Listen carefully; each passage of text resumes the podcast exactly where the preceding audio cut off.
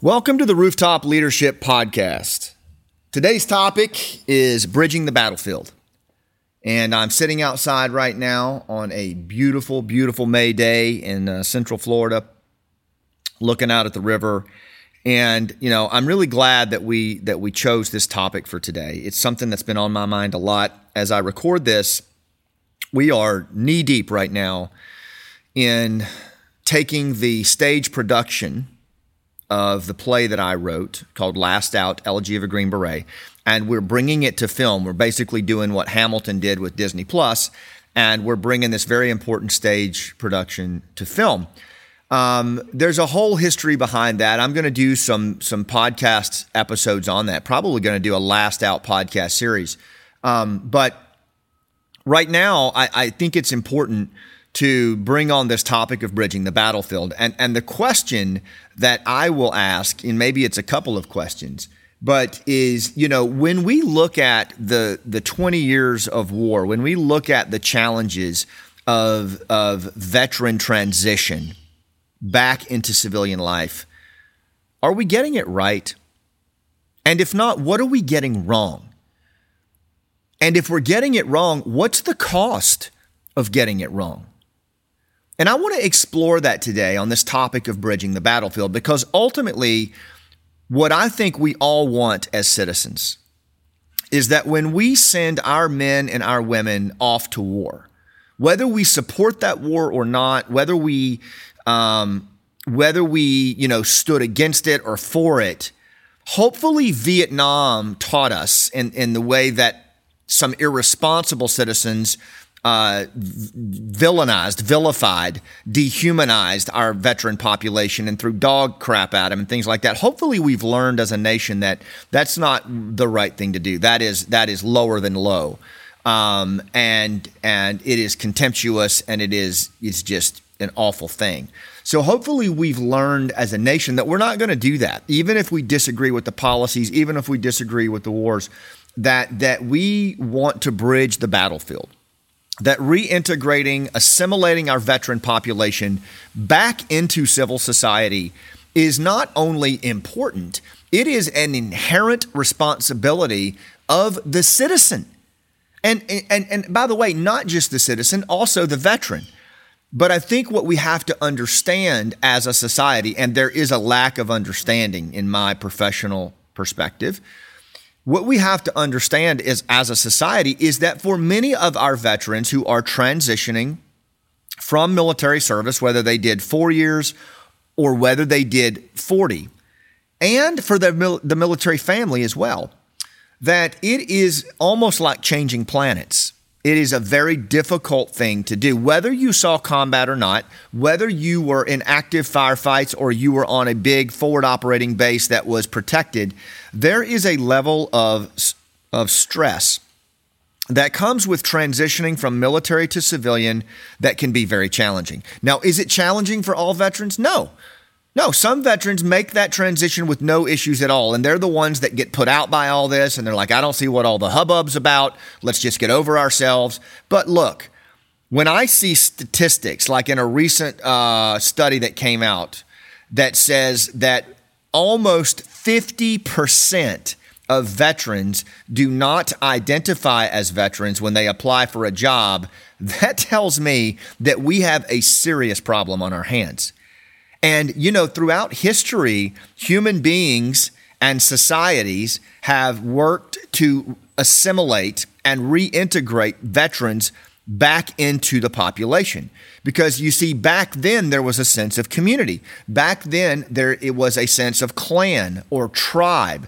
It was an honor-based society where mostly young men would go off and fight for the village or fight for the community and then the community knew that it had a collective inherent responsibility to bring those young men back into the fold. And again, in some cases, young women. Because there was a shared burden, a shared responsibility that Sebastian Junger writes about in his book Tribe, which, by the way, if you haven't read this, you need to read this book. Whether you served or not, what Junger talks about in the sense of community and how we reintegrate warriors back into society and the cost on society if we don't. Oh my God, it's so important. And it's such a quick, easy read. Also, Sebastian is on my uh, old podcast. I believe it was called The Man Up Report. Um, you can listen to him there. Um, but the point here is that there has long been in, in civil society all around the world a, a, a, an underlying expectation that the community would bring the veteran back into or the warrior back into the fold. And I mean, think about it. How how crazy would it be in let's just say you know the jungles of the Amazon if a tribe launched their young warriors into battle against a rival tribe and then they win and as they come back they throw dog shit at them and call them vile names. Well, you think, well, that's stupid. Why would a, a community do that? Well, is that not what we did to our Vietnam veterans? Is that not what we do in some cases to warriors now and even to our law enforcement? Right? These are the very representatives of our communities. The problem is that we've become so divided, so disjointed, so divisionist, and so contemptuous of each other that we don't view our warriors, we don't view our first responders as extensions of our community. We don't view them as our blood and treasure and an extension and representation of who we are as a body. That's a problem. That's a problem. And if we have the hubris and the arrogance to think that that's not a problem, um, look in societies where there is not rule of law and there is instead rule of clan and how that goes. So, this notion of bridging the battlefield is more than just a moral thing.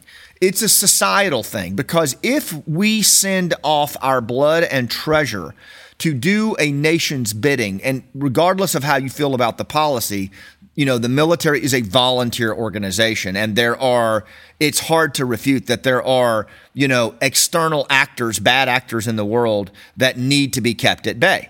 And so the military plays that role. It does that, and it does so voluntarily. These young men and women, they go off and they fight voluntarily, they serve voluntarily, they deploy, they spend holidays away from their family, they miss birthdays, they lose friends, mothers lose sons, fathers lose daughters, wives lose husbands, husbands lose wives, and children lose parents.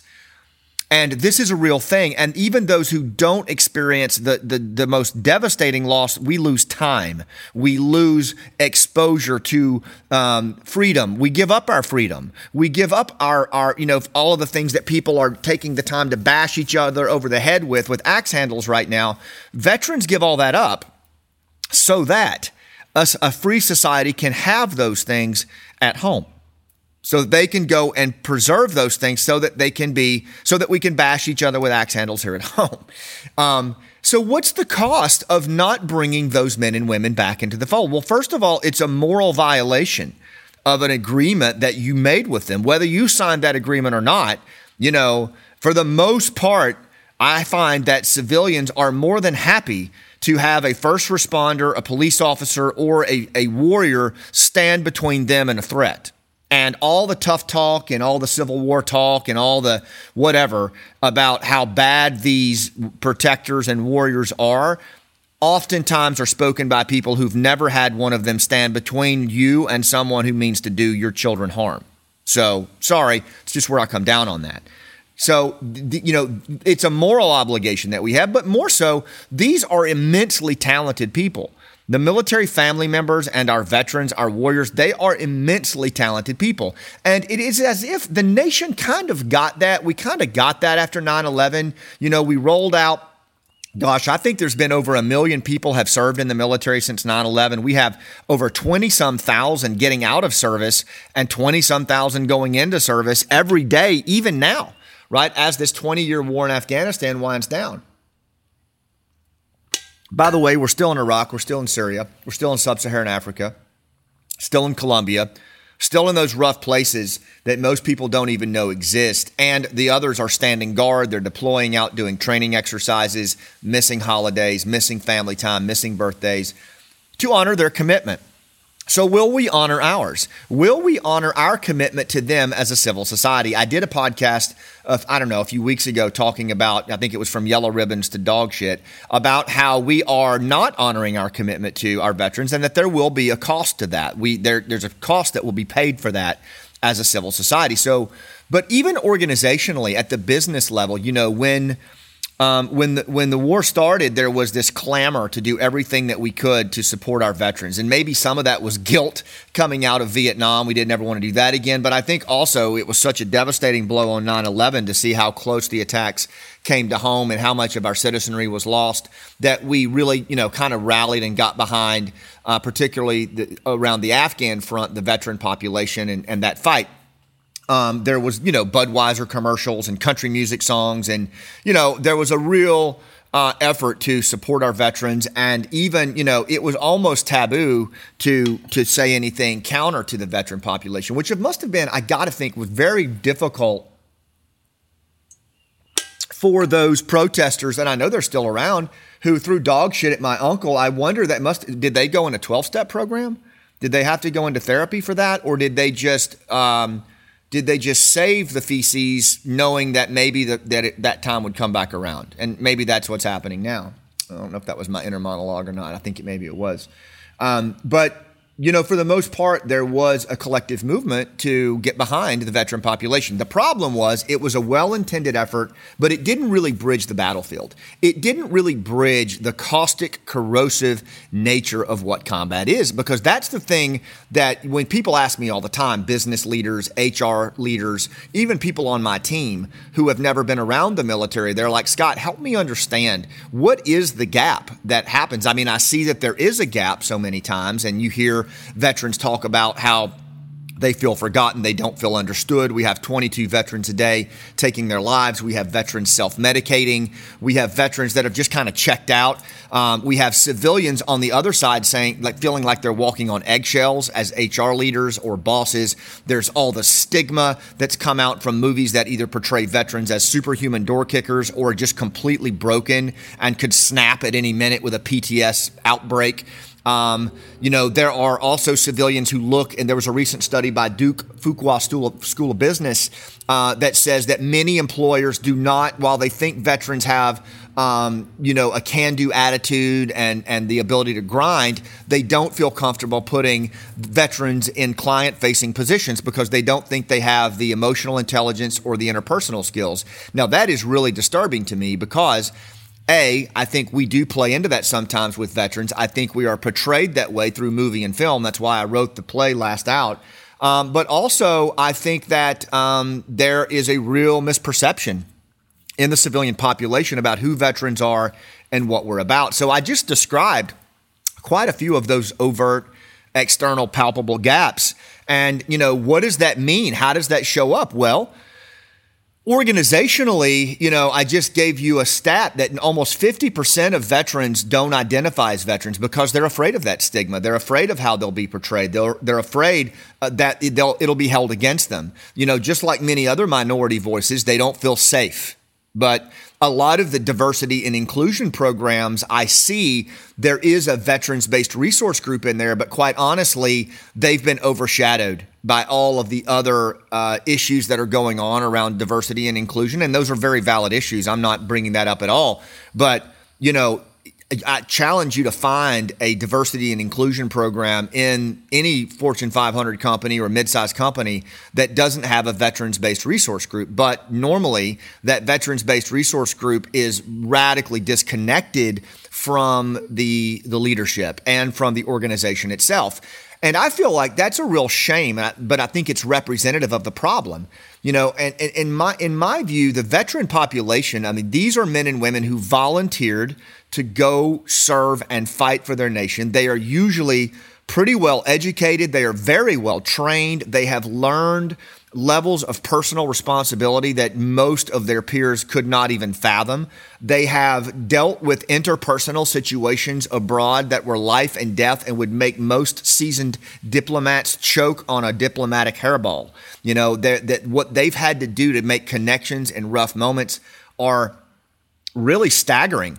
And so these these veterans in a lot of and their family members, you know, their family members have learned had to learn how to prioritize multiple tasks, how to play multiple roles. The children have had to accelerate in maturity massively faster than their peers in most cases. The parents or the spouse who is left at home has to handle tons more responsibility, learns how to prioritize, learns how to multitask, which I'm not a fan of multitasking, but they, they learn versions of that rapid sequencing. They learn ways to cope uh, with things by, by helping their spouse come home and, and deal with, you know, mental anxiety.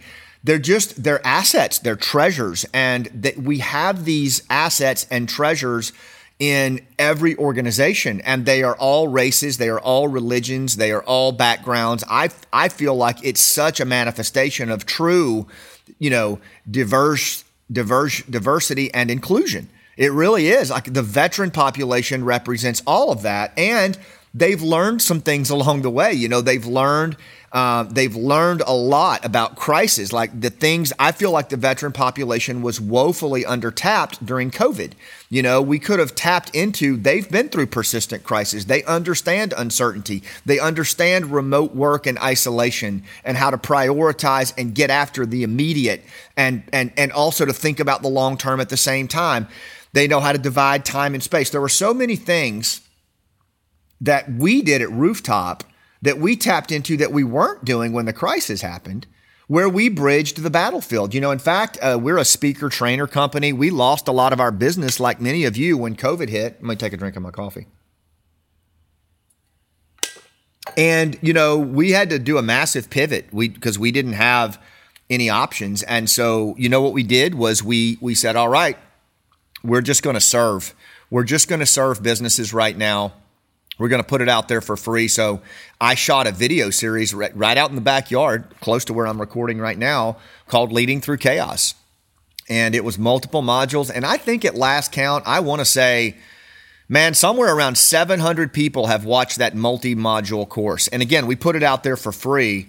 But the whole premise was, you know, I spent multiple tours in combat, SF, Green Berets, by definition, go into places that are in chaos and crisis, that are that are persistent and uncertain, and isolation and fear. And I, why not share some of those lessons with business leaders who, in a in a civil society that is typically, you know, where there is abundance and you know the only chaos you have is you know every now and then something blows up not physically blows up but like something you know something happens on the assembly line or you know you you have a product go bust but for the most part the the highest level that civilians were dealing with at that point was complexity, you know, and and but now we were in just in straight up kick ass chaos.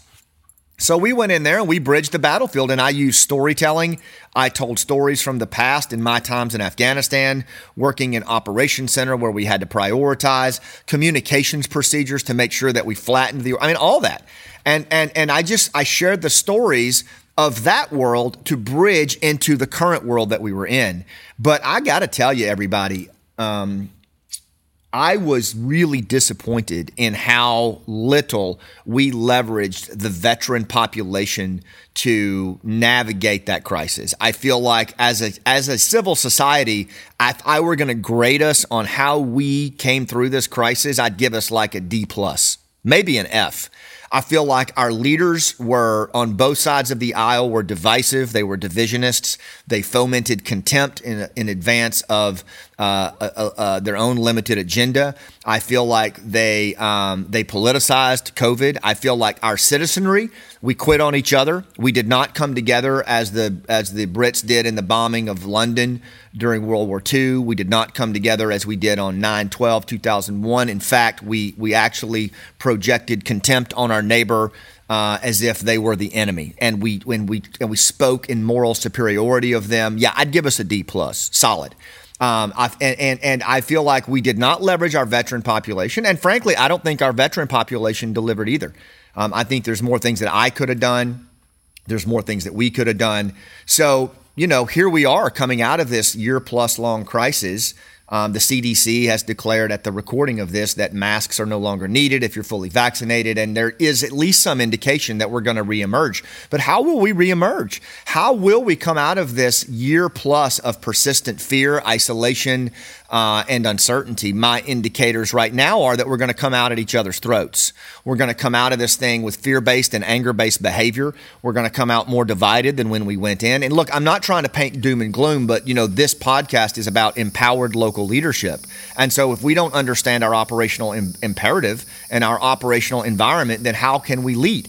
you know, and bridging the battlefield organizationally. If you're listening to this, whether you are a veteran or a civilian leader, we've got to bridge the battlefield. We've got to bring our veteran population into the fray. You know, our veteran population ha- and their military families, they have a level of competency and understanding and leadership skill. We need them in the game, everybody. We need them in the game. We have 20 some thousand veterans coming out of service every month, but yet 50% of them are not even identifying as veterans when they go in for a job. And that tells me, as a civil society, as businesses, we're in trouble. And, and a lot of it is, and I go back to, believe it or not, I'll make it back to what I started with, was this well intended post 9 11 effort to send veterans to the Super Bowl, Vet Tix. And I'm not knocking Vet Tix. I love Vet Tix. We used Vet Tix for the play. Um, but you know, in terms of reintegration and assimilation, like it doesn't really get to the level that we need to get to. Um, hire a hundred thousand vets and we throw them into jobs. Yeah, that's great. Hire a hero, but but we're not necessarily bridging the gap. Because no matter what we do, we have to understand that the world of the veteran, planet veteran, is a different planet than planet civilian. Okay? And let me just kind of break that down for you. First of all, the veteran world, the warrior world, is a tribal world. It's a primal world. If you hear me talk about that, it's a world where it kind of uses old school values and norms to build a society of bonding trust, right? Because think about it if you're going to go off and fight, you have to be bonded with the woman and man to your shoulder, do you not? I mean, if you're like just kind of wondering if they're with you or not, or if you actually like them, or did she is she the one that cut my legs out for me in the budget meeting? like you can't have that in a firefight. I give an example in one of my webinars a while back where you know you're in a foxhole next to your buddy and you're being flanked by the Taliban and they're about to overrun you and all of a sudden as they're coming up on you and with their bayonets glistening in the sunlight and their their, their sinister grins on their faces you turn around and you see your buddy next to you and you punch him in the face because you think he may have uh, he may have tubed you in the meeting you were just in. And you just punch him in the face and you got to start the fighting while the enemy closes on you. And everybody's like, "Well, that's stupid. That's crazy. Is it really? Is it really? Because it's kind of what we're doing in the country right now." But you know, the fact of the matter is, the military is an honor based society. It, it is built around honor and shame. It is built around cl- group, grouping behavior in groups and out groups. And uh, you learn to navigate the world. Your status as a warrior is literally based on how you are viewed by your peers, by your teammates. And, you know, a fate worse than death is to be cast out by your team. Everything is about the team, whether it's a squad, a squadron, an A team, it's all about the team. As an individual, you are rooted out of the military. You will not survive. You are called a spotlight ranger and you're pushed out. Well, guess what? When you leave the military, and you transition to Planet Civilian, on Planet Civilian, the team is an, is an anomaly. It is something that we love to use the word, we love to talk about it, but it's not really a thing in most places. Some people have figured it out, some organizations, some businesses, but for the most part, the collective, or if you like uh, to use de Tocqueville's phrase, individualism rightly understood, you don't see that very much. It's mostly just individualism trying to get credit right? And and and and if that offends you, I'm sorry, but but it you know just step back and look at it. Um, modern society, as we understand it today, is built on transactions. It has evolved to a lot of materialism. The tempo is radically different, and in civil society here in the United States and other Western societies, we put the individual above the group. You know, that's just what we do. There, and, and as a result of that, people can pursue their dreams. They can achieve abundance. There's freedom. And I love it. Don't get me wrong. But if it's not individualism rightly understood, then it tends to devolve and it starts to go into isolation. We, st- we start to get back into some form of shadow tribalism. We start to divide. You know, listen to my other podcast and you'll, you'll hear how this plays out. Well, and then it starts to become every person for themselves, right? So rather than being evaluated in your status as an, you know, as a team member who brings honor to the team and then you are chided or cast out if you bring shame to the team. That's what happens in the in the Marine Corps. Um, if in the civilian world, your status is determined by how you're viewed as an individual, right? It's about achievement and guilt. I achieve this, so I get credit or I feel guilty if I don't do this, right? It's all internal stuff, where in the military, it's external. So think about what a hard shift that is for a young warrior or a seasoned warrior to go from this world that is everything about the team and then to go into a world that's all about the individual, you know? Um, now, here's the thing, and Junger talks about this in his book, Tribe. Can a brother or sister get some community these days, right? Because what Junger makes a plea for is like, as the citizenry, we've got to realize that maybe the world that we've built, this modern world, maybe it's not as squared away as we think right? Maybe we should take a look at what the military has built. And while it's not perfect, while it certainly has its issues, there is some elements of community and honor that we could bring in. So, could we start to reset ourselves at a business level? So, if you're listening to this as an HR leader or a business leader, where it's individualism rightly understood, there is a sense of community, there is a sense of team, and we look at our veterans, we look at our military family members, we look at our Gold Star family members, and we say, Can you help us bridge this gap? Right? So it's not just us, oh, let me help the poor veteran bridge the gap. No, we look to our military, we look to our our military families and we say, You all have run the seams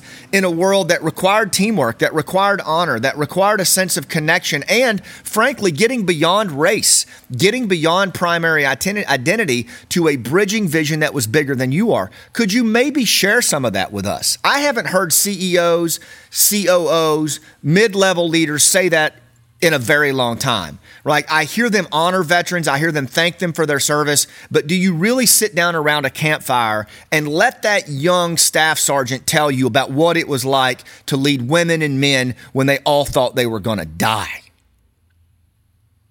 What if we listened like that? What if we asked thoughtful, open ended questions like that that let our veterans share with us the gold of their experience, which we are not tapping right now? And in so doing, we will validate their existence, we will validate their journey, and we will reassimilate and integrate our veteran population and their families in a way that tribal societies have done for centuries through story, through active listening, through thoughtful, open ended questions. And then these veteran based resource groups could really start to serve their purpose. We could really use them as a way to promote understanding. They would feel included and they would share, I'm talking tremendously valuable assets on their journey that in this time of low trust, distraction, and disengagement, and frankly, crisis, we need it. Now, at the same time, there is an inherent obligation on the part of the veteran and the military family member.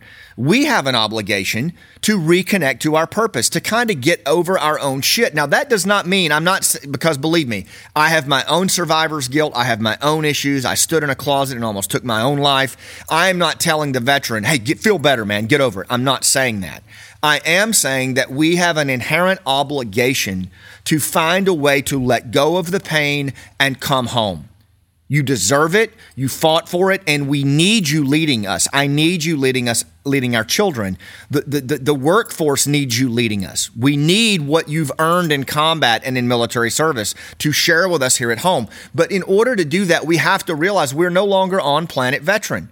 And frankly, the world doesn't owe us a damn thing. And even if they do, it's not coming. Nobody else is coming.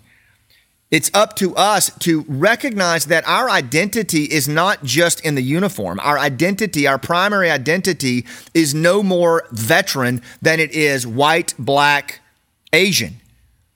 You know, we are deeper than that as human beings.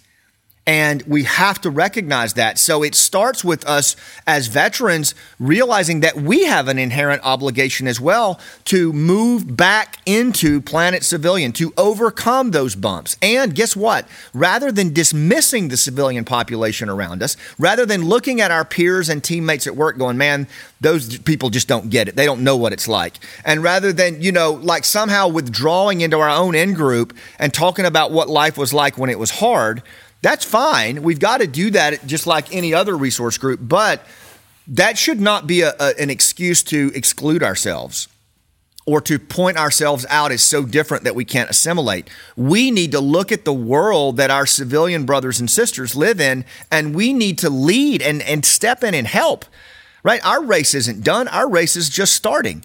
And we need to step in and help. In order to do that, it starts with our identity and our purpose. We've got to reconnect to our purpose and realize that our purpose, yes, a lot of it was the military, but we still have a race to run and there is still ascension to do. And it's very much in the cards for us to do that. Now I'm switching the big eye of Sauron back to the civilian, back to the HR leader, back to the C suite leader. We need your help. You know, the reason that I was able to come out of that dark closet and put that pistol away was because some civilian leaders saw what I was going through and they helped me. They partnered with me to get over the PTS, to move through the trauma, to move through the guilt and the loss. They're speed bumps and they're injuries, not illnesses in many cases, not all cases. You know, some of our folks will require our care for the rest of their lives, and we should always do that. But for the bulk of the veteran population, what we experienced in combat or military service or just the stress of transition can be overcome, but we cannot do it without civilian partners. And that's why these VBRGs are so important because if civilian leaders can realize that just connecting with your veterans uh, at a visceral primal level you're going to validate them. You're going to they're going to feel seen and heard and they're going to share the gold with you and there's going to be a level of connection that is deeper, accelerates trust and it leverages the collective of the veteran community now as tremendous horsepower for your impact in your business and your bottom line. And I've seen it time and time again when it's done right. And this isn't just true for the veteran population. This is true for all of your resource groups. Right? But we've now, how do we do that? Well, I think one of the most important ways is to bridge the battlefield, right? And bridge the battlefield through storytelling. Storytelling is how warriors for ages were assimilated back into tribal society. They would sit around the fire and the warriors would tell stories of what it was like to to serve, what it was like to go to war. And they would share the lessons they learned, they would share the pain, and the community would absorb those. That's the power of communal storytelling. They would absorb those things. And it's more than just thank you for your service, it's more than just giving somebody a job because you feel guilty and you don't really want to have to feel that quiet discomfort as you stand next to a veteran with a Vietnam War hat and wonder what was done to him when he came home to the airport, right? So just thank you for your service. It's not a pass. What we have to absorb that. That's why I wrote the play last out because I want the civilian leader to sit next to that veteran, to sit next to that Gold Star mother who lost her daughter on the battlefield. And I want you to feel what it was like to have that chaplain come to the door. I want you to feel what it was like to hold your friend in his final moments. I want you to feel what it was like to hear your son's voice over the phone on his birthday. I want you to feel that not because I'm mad at you, not because I'm contemptuous with you. I need you to feel it. I need you to know that you get me. I need you to look me in the eyes and know that you see where I've been and that you want me to be home and you value what I have to say. Because if you don't, I don't know if I can stay here. I don't know if I'm relevant. Do you understand? This is about citizenry. This is about community. This is about brotherhood and sisterhood. And it has been thousands of years old and it is all built around story.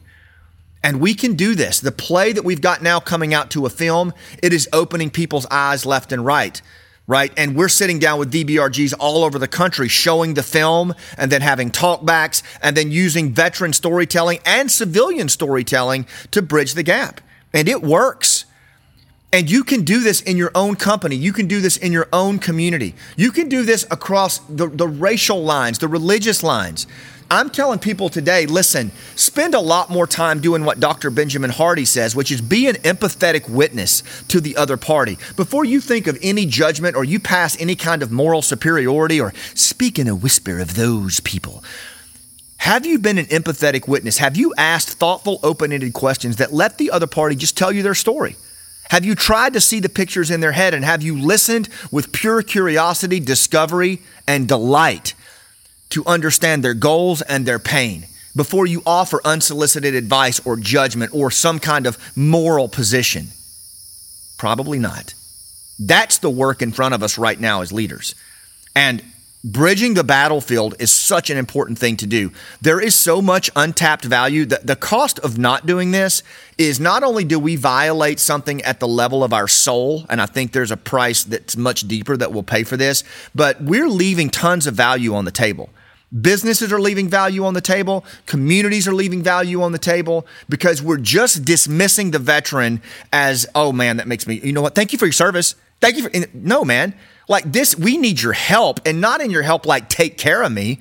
Just partner with me and let's get over these couple of bumps and let me get in the game and lead and play the position I know how to play right it is it is a it is a partnership in transition that is decades in the making and we still haven't got right yet and a lot of the data coming back from these early programs that we felt so good about is actually showing that veterans are leaving the job in their first year in droves, creating tons of turnover. Uh, hiring managers don't even know how to get below the waterline and ask the questions that bring out the real innate veteran talents. Only 30% of veterans work in a job that is was their primary job in the military, but yet they've got all these innate resources of leading through conflict, courage, uh, how to deal with resiliency that they could share and lead us with. And our veterans, we've got to help get in the game too. So that's my ask right now as we wind this thing up is take a look at your community, take a look at your business and ask yourself, are we really bridging the battlefield right now? Are we being attuned to the other party? Are we seeing our resource groups as true potential horsepower or is it just a VFW where they dress a little better? Right? Are we using storytelling and narrative to really ask those questions that let us tell each other our story. And the civilians should tell, tell their stories too. We need to hear them as veterans. And I'm telling you, I do it around fire pits, I do it in the boardroom, I do it over Zoom. And the level of trust that it accelerates and the bridging that happens is horsepower and rocket fuel for your business, your organization, and your community. That's what we're doing at Rooftop Leadership. That's what we're building in this world. That is Rooftop Nation 10 million inspired rooftop leaders in 10 years. And it starts with bridging the battlefield. So take a look, see where you can play that game contact us at rooftopleadership.com, reach out through a booking inquiry, and we'll help. Like we're here to do that. And also our nonprofit, The Heroes Journey.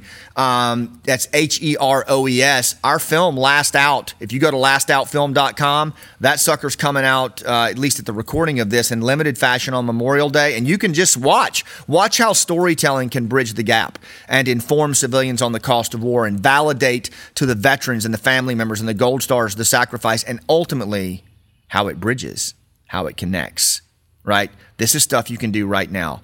I hope you'll stay with us. I hope you'll continue to share this podcast with other rooftop leaders. Let's get this thing going. This is Rooftop Nation taking the microphone back from the amateurs. Thanks for what you do. I'll see you on the rooftop.